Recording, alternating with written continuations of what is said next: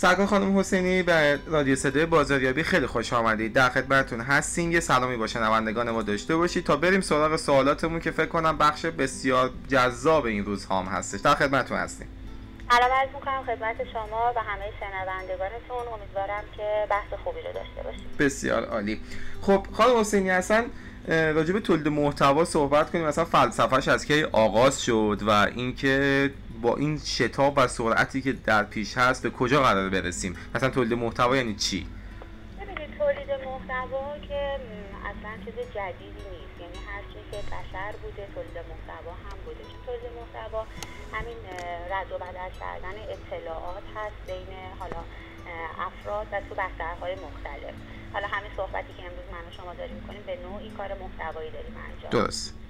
چیز جدیدی نیست. منتها چیزی که امروز خیلی تولید محتوا رو شاید بولد کرده اینه که ما یاد گرفتیم به نفع بیزینس و به نفع کسب و کارها، به نفع فروش کالا و خدمات از این خدمات استفاده بکنیم، از تولید محتوا استفاده بکنیم و جاش تازه فکر می‌کنم که توی تمام بیزینس ها باز شده، وگرنه خود علم علم جدیدی. بسیار عالی. و یه فرقی بین تولید محتوا با کپی رایتینگ یا به صورت کلی مثلا ترجمه کردن باید وجود داشته باشه. خیلی جا ما می‌بینیم تو سایت‌ها میان خیلی راحت یا کپی میکنن از روی همدیگه، متن نوشتاریشو عوض میکنن، یا اینکه میان کلا متن انگلیسی رو برمیگردونن به فارسی و مثلا میگن ما محتوا داریم تولید میکنیم. و اصلا چه تفاوت‌هایی داره این بحث محتوا، تولید محتوای اختصاصی واسه هر بیزینسی، واسه هر کار کسبی، یا با این ترجمه و کپی رایتینگ؟ راجع به این موضوع هم توضیح بدید. بله حتما. متاسفانه همینطور که شما میفرمایید بله این مسائل هست توی بازار کار تولید محتوا. ببینید ترجمه که اصلا حسابش مشخصه و خلاصه ما یک متنی رو از یک جایی حالا از هر زبونی که هست استخراج میکنیم و خب ترجمه میکنیم. این خیلی کار محتوایی روش انجام نمیشه، یعنی تولیدی نیست در واقع.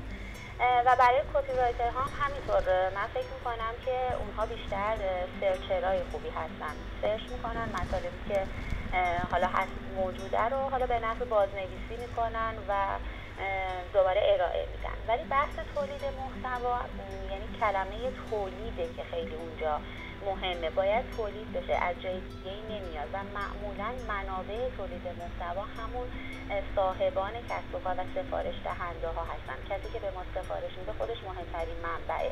ما توی تولید محتوا مطالب ذکر رو دست اول باید تولید بکنیم، از جای دیگه نیست. مثلا شما راجع به یک محصولی اگر که توی حالا شرکتتون کمپانیتون تولید میشه، ممکنه که اصلا این محصول برای اولین بار باشه، یعنی نه مطلبی به زبون دیگه‌ای هست که بخواد ترجمه بشه، نه مطلب دیگه‌ای توی حالا رفرنس‌های دیگه هست که بخواد گردآوری بشه. اولین بار این اتفاق افتاده و اونجا تازه تولید محتوا برد میشه که باید براش محتوا تولید بشه و معمولا از اطلاعات از خود اون کسی که این کار رو انجام داده میگیره و کسی که میخواد تولید بکنه باید علم اولیه اون کار رو داشته باشه، باید دایره واژگان اون کار رو بشناسه که بتونه استخراج بکنه و بنویسه، یعنی با اون فن نویسندگی راجبش از اول شروع کنه نوشتن. این میشه تفاوت تولید محتوا با دو تا حالا خدمات دیگه که هست. و یه نکته‌ای که واسه شاید واسه خیلی جالب باشه و این علامت سوالی هستش که مثلا به عنوان مثال شرکت‌هایی که کار تولید محتوا انجام میدن تو یه رشته‌ای که خب خیلی خاص هستش، بعد میان مثلا محتوای سایتش رو تولید میکنن، یعنی هیچ تخصصی احتیاج نیست و فقط با یه سری کیوردها و کلمات کلیدی کفایت میکنه که ما بخوایم کار تولید محتوا رو انجام بدیم. ببینید این متأسفانه اشتباه رایجی هست که داره انجام میشه، ولی ما خودمون به عنوان اولین شرکت تولید محتوایی که حالا اومدیم و به عنوان شرکتی این کار رو کردیم، ما دپارتمان‌های تخصصی تشکیل دادیم که همونطور که توی حالا سوال قبلی گفتم اینی که حداقل کسی که مثلا میخواد راجع به عمران بنویسه دایره واژگان عمران رو بدونه، بدونه داره چی کار کنه، یا پزشکی یا هر صنعت دیگه‌ای که میخواد کار بکنه.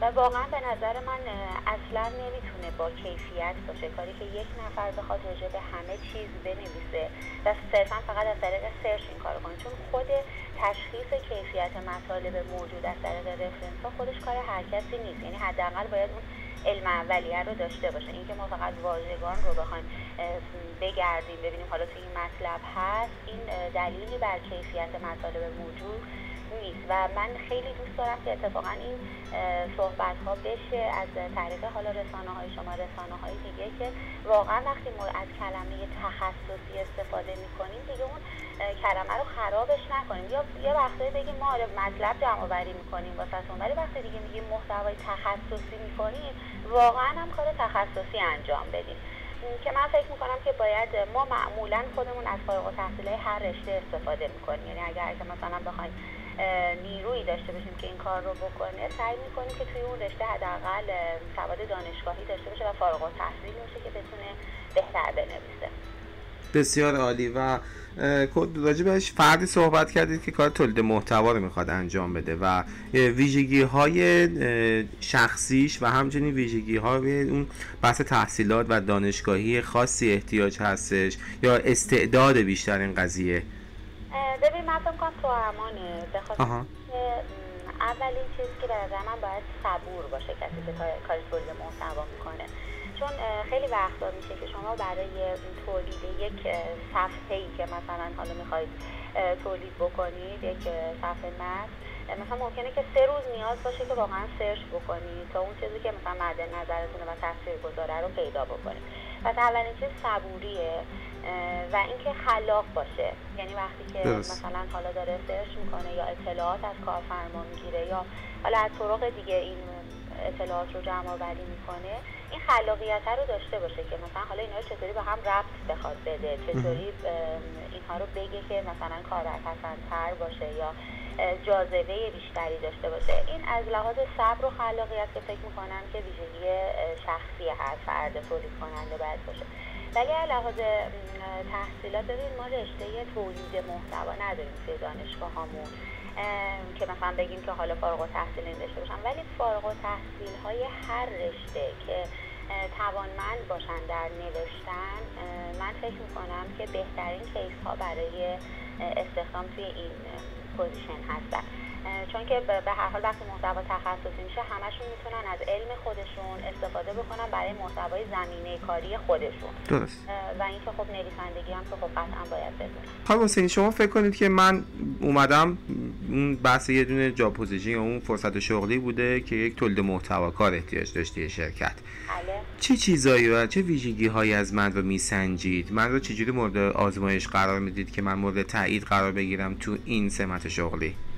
ببینید این این مدل استخدام هم مثل سایر استخدام‌های دیگه خیلی راحت نیست، برای اینکه اصلا نیروی کار این کار کمه. چون وقتی کار نو باشه، نو منظورم به همین شیوهی که الان داریم صحبتشون میکنیم به نفع کسب و کارها، معمولا نیروش هم کمتره. ولی ما برای استخدام نیروهامون حالا جدای از ویژگی‌های شخصیتی که معمولا حالا تست داره توی جلسات معارفه حالا صحبت میشه، به لحاظ فنی ما معمولا اونها رو توی مقام قاضی قرار میدیم. واقعا یه سری مطالبی که حالا تولید شده رو بهشون میدیم که راجع به اون مطالب نظر بدن، یعنی ببینیم که چطوری خودشون نقد میکنن کار محتوا رو. من فکر میکنم که توی تمام کارها نه فقط محتوا این خودش بهترین شیوه است، یعنی ببینیم به چه نکاتی بیشتر اونا توجه میکنن. چون حالا شاید مثلا اوایل این کار که ما شروع کرده بودیم مثلا میگفتیم که حالا ما این عنوان رو میدیم شما راجبش بنویس، بعد میدیدیم که توی کار مثلا خوب مینوشت ولی توی کار اون ریزکاری ها رو نداره. حالا برعکس عمل میکنیم. علاوه بر این که حالا باید توانمند باشن به این کار، اینه که بتونن این کار رو قضاوت بکنن. ما یه سری مطالب تو زمینه‌های مختلف میدیم بهشون و یه سری سایت بهشون معرفی میکنیم، میگیم که از نظر محتوایی شما چه باگی میبینید، چه نقطه قوتی میبینید، که با توجه به اون صحبت‌هایی که میشه ما فرد مورد نظرمون رو انتخاب میکنیم. درست. بسیار عالی. و اصلا انواع محتوا چند دسته است و اینکه اون فردی هم که حالا باید نسبت به این تولید محتوا حرفه‌ای باشه و تسلط داشته باشه، آیا باید به همه این محتواها تسلط داشته باشه یا نه؟ قطعاً که نمیشه به همه محتواها تسلط داشته باشه، چون محتوا محتوای متنی هست، محتوای گرافیکی هست، محتوای ویدیویی هست، محتوای صوتی هست و یک نفر نمیتونه که به همه اینها مسلط باشه، چون هر کدوم علم خودش رو داره. و کار محتوا هم مثل به نظر من کار پزشکی که همه عمومی رو میخونن و بعد شروع میشه به شاخه شاخه شدن، تقریبا همین سیر رو داره. یعنی تمام این افرادی که حالا توی این چهار گروه فعال هستن باید واقف به محتوای متنی باشن، چون سناریوی تمام این کارها همون متن است که اول نوشته میشه و بر اساس اون حالا میره توی تیم گرافیک یا کار ویدیویی، موشن گرافی، حالا هر چیزی که میخواد انجام بشه. به نظر من وقتی که کسی خود محتوا رو شناخت، تازه میاد اون حالا شاخه مورد علاقهش رو انتخاب میکنه که یکی از این چهار تا شاخه هست. آها، یعنی پس در نتیجه ما از این صحبتایی که کردید گرفتیم که باید دست به قلم باشه. بله بله بله. یعنی اصلا مهمترین ویژگی ما، یه زمانی هست که مثلا بچه‌ای که کار ویدیو هم انجام میدن، مثلا ما یک سناریویی رو بهشون میدیم توی ساخت اونا تازه مثلا میخوان یه چیزی رو پس و پیش بکنن و نیاز دارن که توی اون سناریو دست ببرن. اگر با این خود محتوا نویسی غریبه باشن، کارشون قشنگ در نمیاد واقعا. درسته. پس و چه منابعی میتونه بهشون کمک کنه که بخوان اول دست به قلم بشن، بعدش اون رشته و تخصص خاص خودشون رو انتخاب کنن؟ من فکر میکنم که همین دوره‌های نویسندگی یا حالا شاخه‌های مختلفی که الان خدا رو شکر می‌بینم که خیلی هست، خیلی باب شده، مثلا نویسندگی آموزش میدن، کپی رایتری آموزش میدن، همینا یه مقدار ذهن رو آماده میکنه برای اینکه مثلا وارد این فضا بشن. چون همین توی بدو ورود بخوام برن حالا دوره‌های تولید محتوا، اون دوره‌های یه مقدار تخصصی میشه، بیسش همون نویسندگیه که فکر می‌کنم خوبه که همه از اونجا شروع بکنن.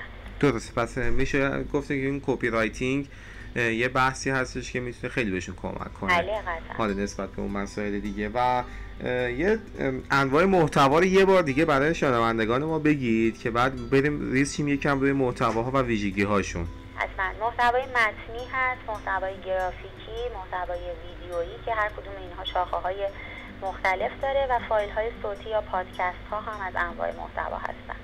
و جذاب‌ترین و اثربخش‌ترینشون کدومه؟ ببینید برای خود، اگه سوال شخصی باشه، خود من محتوای متنی رو خیلی دوست دارم، ولی اگر که بخوایم اثر بخشیش رو نگاه کنیم الان با توجه به فضای مجازی، من فکر می‌کنم محتوای ویدیویی تاثیرگذارتره.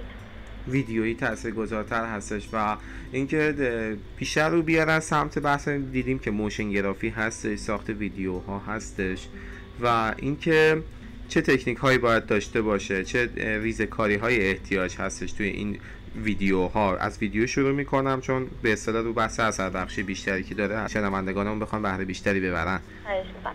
ببینید برای مثلا محتوای ویدیویی که شما می‌فرمایید، خودش تقسیم بندیش خیلی گسترده است. مثلا خود موشن گرافی ها و ویدیوهای رئال، تیزرهای تبلیغاتی، همه اینها توی همین دسته طبقه بندی میشن. منتها نمیتونیم بگیم که حالا چه ریزکاری بکنیم توی اینها، چون هر کدوم مثلا داستان متفاوت و داستان فنی خودشون رو دارن. ولی چیزی که ما باید توجه بکنیم اینه که کدوم نوع از این محتوای ویدیویی رو استفاده بکنیم که این کاملا مرتبط هست با نوع مخاطبمون، با سلیقه مخاطبمون. یه زمانی هستش که ما داریم کار موشن گرافی میکنیم ولی غافل شدیم که اصلا مخاطب ما مخاطبیه که اصلا جدیه و شاید اصلا کار این همه پررنگ و لعاب و پرکاراکتر رو دوست نداشته باشه واقعا.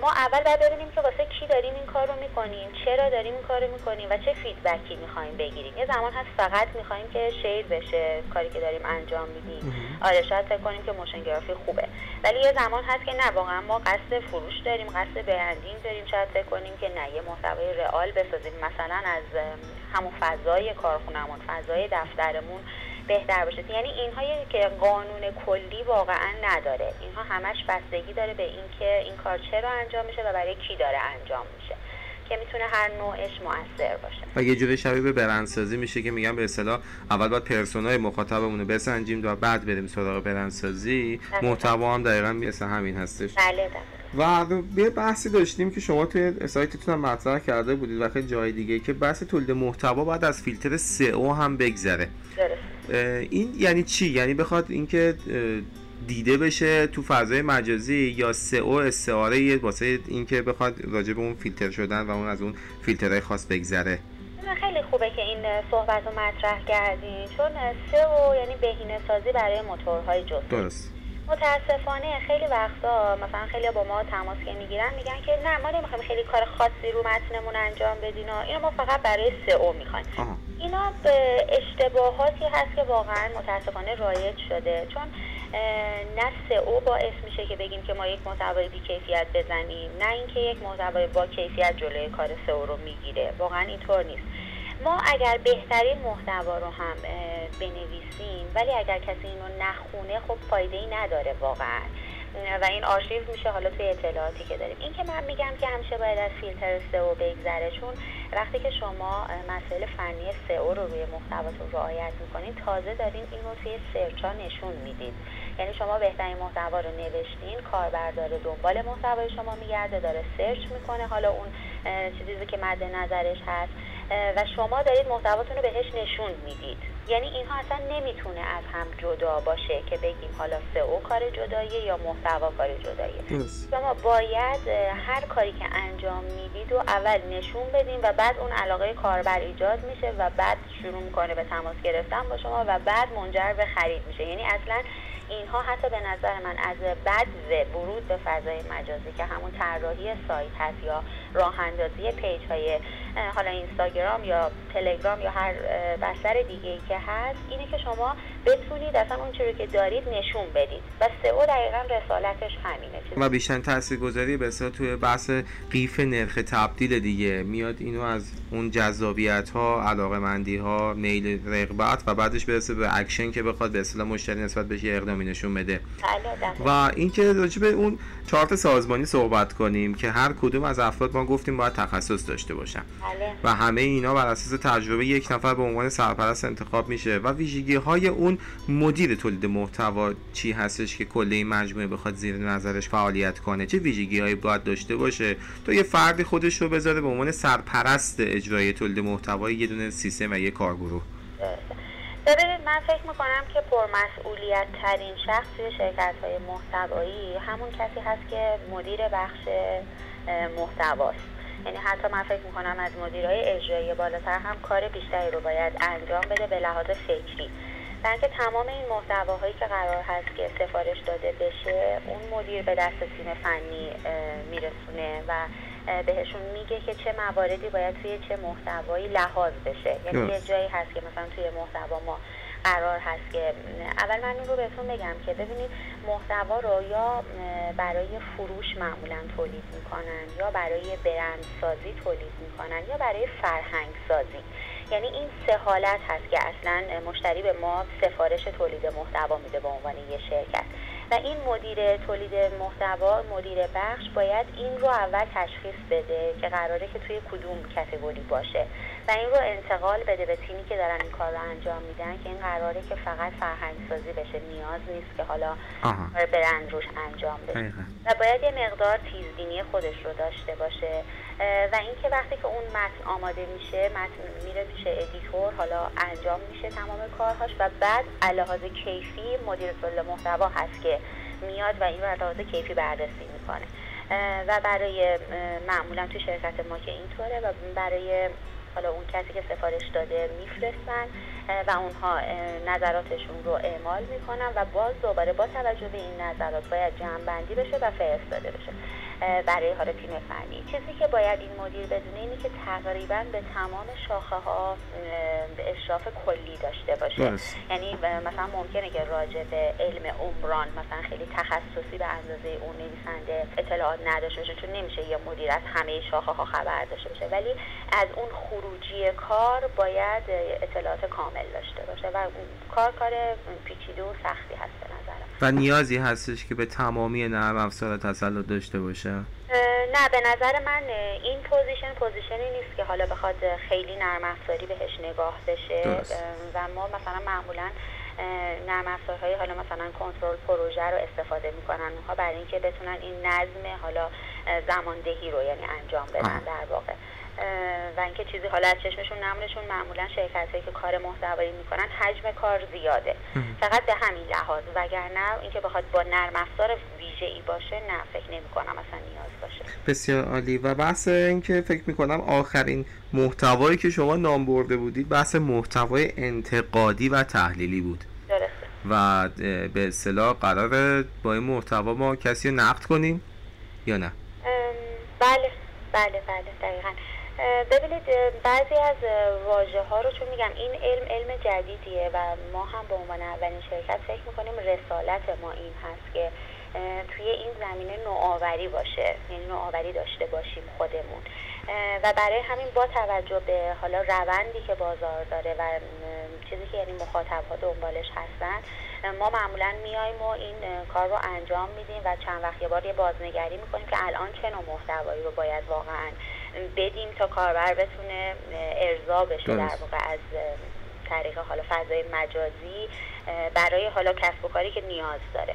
محتوای انتقادی هم از این دست هست به خاطر اینکه ببینید شما وقتی که حالا مثلا من همیشه مثال این رو میزنم که شما میخواید که یه یخچالی رو بخرید و حالا یک بودجه‌ای هم در نظر گرفتیم، با بودجه شما ممکنه که انتا برند یخچالی باشه که با همین بودجه شما میتونید خرید بکنید و اینکه شما به عنوان کسی که هیچ اطلاعاتی ندارید و فقط حالا یک مبلغی رو براش میخواین برین یخچال بخرید باید یه سری چیزها رو بدونید و به نظر من توی محتوای انتقادی ما از مصرف کننده از یوزر تمام اون چی که باعث حالا رضایت و نارضایتیش میشه رو ما میایم باز میکنیم، یعنی تحلیل میکنیم کاملا و خیلی شفاف. من فکر میکنم که توی محتوای انتقادی هیچ موضع‌گیری خاصی نیست، یعنی خیلی شفاف. مثلا اگر که شما از یک کارایی یک کالاتون قبلا واقعا ضربه خوردید، دوستش نداشتید و نه اینکه سلیقه ای نه واقعا به دلیلی این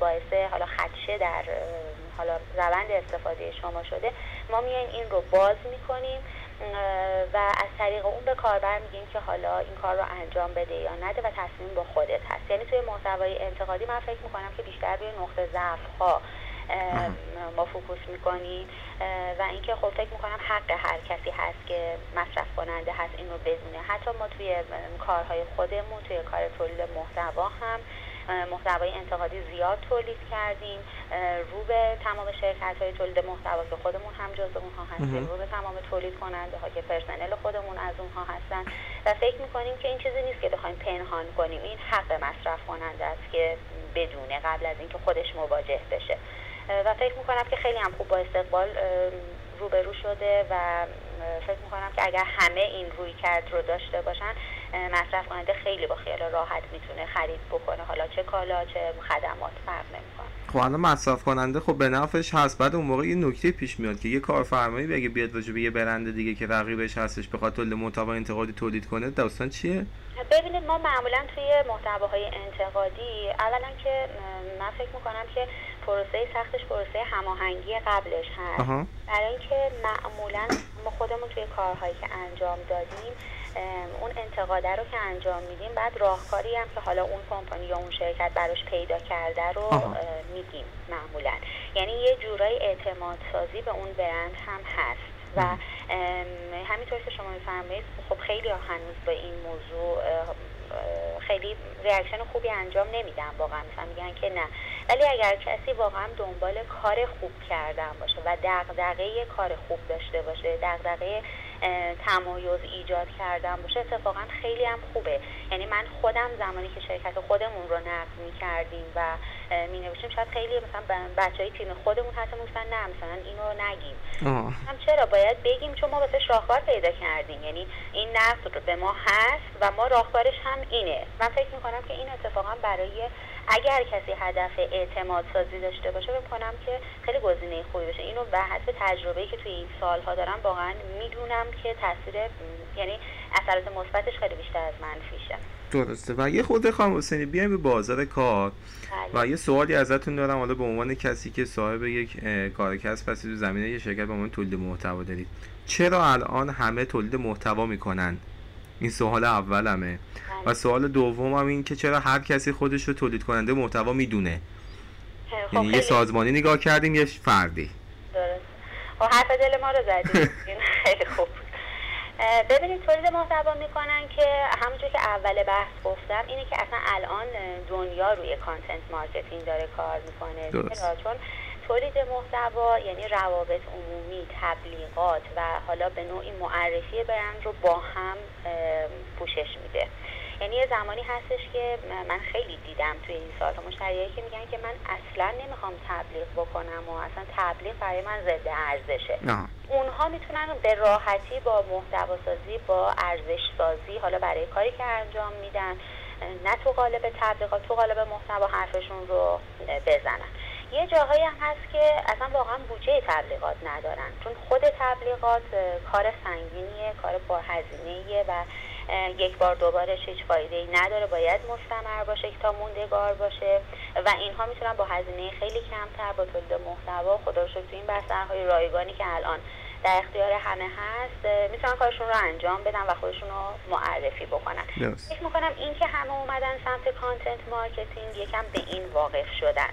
منتها من فکر میکنم اینی که شما میفرمایید همه خودشون رو تولید کننده محتوا میدونن، برای اینکه اون واژه تخصصی بودن این کار رو هنوز نتونستن درک کنن یا درک بکنن، یا ما نتونستیم جا بندازیم واقعا که این کار یه کار تخصصیه. هر کسی بتونه مطالب جمع بکنه و سرهم بکنه واقعا تولید کننده محتوا نیست و ما قراره که با محتوا یک جریانی رو رقم بزنیم که حالا فروش، فرهنگسازی، برندینگ، این که شما بتونید مطالب جمع بکنید. واقعا شما جمع کننده حالا مطالب هستین و ویراستار هستین در واقع و این تولید کنندگی نیست.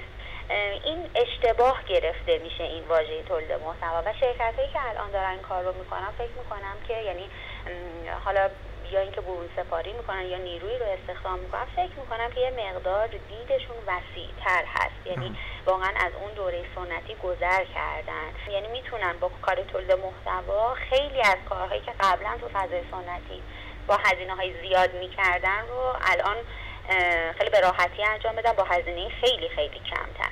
فکر می‌کنم دلیلش اینه که همه رجوع کردن به این کار. درسته. حالا به واسطه شغلم من با یکی از رزومه‌های دوستان مواجه شدم که توش نوشته بود کاری که انجام داده تو بس دیجیتال مارکتینگ بود که بس تولید محتواش آورده بود، نوشته بود بیش از پانصد تا پیج اینستاگرام و کار تولید محتواش انجام میده. و این عدد پانصد که من دیدم یعنی واقعا مثلا من فکر میکردم من الان خودم شخصی رو پیج خودم ده. که شخصیمه واقعا نمیرسم بخوام یک کپشن بنویسم روی عکسی که باهاش ارتباط دارم، هم خاطره ذهنی دارم، حالا پیج خانوادگی هم بخواد بحث باشه ده. نمیتونم بنویسم. چجوری پانصد تا پیج رو دوستان مینویسن و اینکه ویدیو میذارن، کپشن میذارن، عکس میذارن و واقعا کار سختیه. بله سخته و این به خاطر همونه که اصلا این کاری که میکنن دوستان که خب حالا اهمیت خودش هم داره، دستشون هم درد نکنه، ولی این واقعا کار تولید کنندگی نیست. همونجور که من اول صحبتم گفتم درسته. یه فرد باید انقدر صبور باشه که شاید برای یک مطلب مثلا سه روز درگیر باشه که بتونه یه چیز تاثیرگذار تولید کنه. دقیقاً. ولی خب حالا دستشون درد نکنه. آره پانصد تا پیج رو نمیدونم چجوری مدیریت میکنن. و بازار کارش خانم حسینی وضعیت چجوریه؟ چقدر جلو میره؟ قراره تا کجا بره؟ ببینید بازار کارش که من فکر میکنم تازه اول کاریم شروع شده آه. اه و اینکه من خیلی آینده خوبی براش میبینم، مخصوصا توی ایران با توجه به مسائل اقتصادی که الان هست. فکر میکنم کم کم این هزینه تبلیغات یه مقدار پرداختش سخت بشه، حداقل واسه کسب و کارهای متوسط و اینکه خب تولید محتوا یکی از همین راهکارهایی هست که راجعش صحبت کردیم. ولی متاسفانه ببینید الان این کار هم کمبود نیروی کار داره. ما به عنوان یک شرکت تولید محتوای تخصصی واقعاً مشکل نیروی کار داریم، یعنی خیلی سخت نیرویی که واقعا این کاره باشه کم پیدا میشه یا اینکه بیشتر ادعای تولید محتوا رو داریم، تولید کننده محتوا خیلی کمه آه. و اینکه من فکر میکنم که از اون طرف هم اطلاع رسانی، آموزش هایی که باید باشه به عنوان معرفی یه شغل، چون این خودش یه اشتغال زایی بزرگه. یعنی اگر ما بتونیم این رو جا بندازیم که الان ما خیلی توی دانشگاه ها خود ما خود شرکت ویکی محتوا خیلی خوب جلو رفته توی دانشگاه ها، توی رسانه هایی که الان هست، حالا تلویزیون، جاهای دیگه که تونستیم بگیم که این خودش یه نوع اشتغال زاییه. یعنی فارغ التحصیل وقتی که تموم میشه کارش، میخواد وارد بازار کار بشه، نمیخواد همش فکر بکنه که حالا باید تو اون رشته باشه. خود تولید محتوا برای تک تک فارغ التحصیلات توی هر زمینه‌ای که باشن، توی هر رشته‌ای که باشن، یه بازار کاره و فکر میکنم ما، شما و تمام کسایی که صاحب رسانه هستن باید این رو به عنوان یک اشتغال زایی معرفی بکنن تا هم مشکل ما و هم شرکت هایی که الان خب میبینید اگر شما لیست آگهی ها رو نگاه بکنید اول صبح میبینید که خیلی از شرکت ها تقاضای نیروی تولید محتوا رو میدن، ولی نیست واقعا. من خودم به عنوان کسی که توی این کارم میدونم که این نیرو رو اونها به راحتی به دست نمیارن و اگر این اتفاق بیفته بله بازار کار خوبی داره، دستمزدهای خوبی داره. اگر کسی واقعا تولید کننده محتوا باشه واقعا هر خطش براش درآمدزایی میکنه واقعا به نظر من و خیلی روشنه، خیلی افق خیلی روشنیه. به امید خدا و امیدوارم که روز به روز این بحث تخصصی تر و حرفه‌ای تر بشه و امیدوارم مثل خیلی از مسائل نباشه که هر کسی بر اساس اون موجی که توی بازار ایجاد میشه بخواد بیاد موج سواری کنه. بله بله. بسیار عالی خانم حسینی، خیلی لطف کردید. مرسی از اینکه دعوت ما رو پذیرفتید، توی مصاحبه با رادیو صدای بازاریابی شرکت کردید. اگه نکته‌ای هستش راجع به این بحث ما در خدمتتون هستیم. خیلی ممنون از شما زحماتتون و اینکه خیلی خوشحالم که رسانه‌های مثل شما هستن که این تیپ کارها، حالا کارهایی که تخصصی قرار هست که واقعا روش کار بشه رو بیشتر باز میکنید، معرفی میکنید و امیدوارم که خیلی روزهای خوبی پیش رو داشته. خواهش میکنم و من واقعا فکر میکنم بحث تولید محتوا نسبت به بحث بروز بودنش خیلی جا داره که بخوایم روش کار کنیم و من مطمئنم که باید این مصاحبه ها اینقدر ادامه پیدا بکنه تا همه آگاهی پیدا کنم، هم کارفرماهایی که دنبال تولید کننده محتوا هستن و هم اونایی که خودشون رو تولید کننده محتوا میدونن و حداقل به واسطه ما، چون بحث این که یه ذره رو آموزش خودمونم بخوایم اهمیت قائل بشیم خیلی مهمه و هر روز باید آپدیت باشیم و هر روز باید دست به قلم باشیم و امیدوارم که برسیم به این هدفمون. خیلی لطف کردید خانم حسینی. اگه نکته دیگه ای نیستش که با شنوندگان خداحافظی کنیم. سلامت باشین. خیلی خوشحالم که امروز در خدمتتون بودم. بسیار ممنون، سپاسگزارم، لطف کردید. سلامت باشین. خدا نگهدار.